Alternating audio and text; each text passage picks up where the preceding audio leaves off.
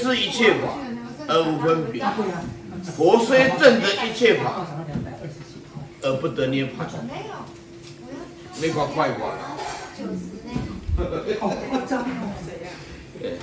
第一个叫做了烦恼之心，意思就是说，你那个烦恼如幻的境界把你骗得团团转，你那些烦恼其实都是清净自心自己产生的妄动，呃了烦恼之性就是空无自性。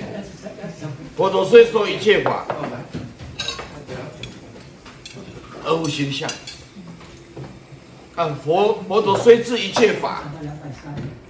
而无分别，佛陀虽证一切法，不得涅槃，这本来就涅槃。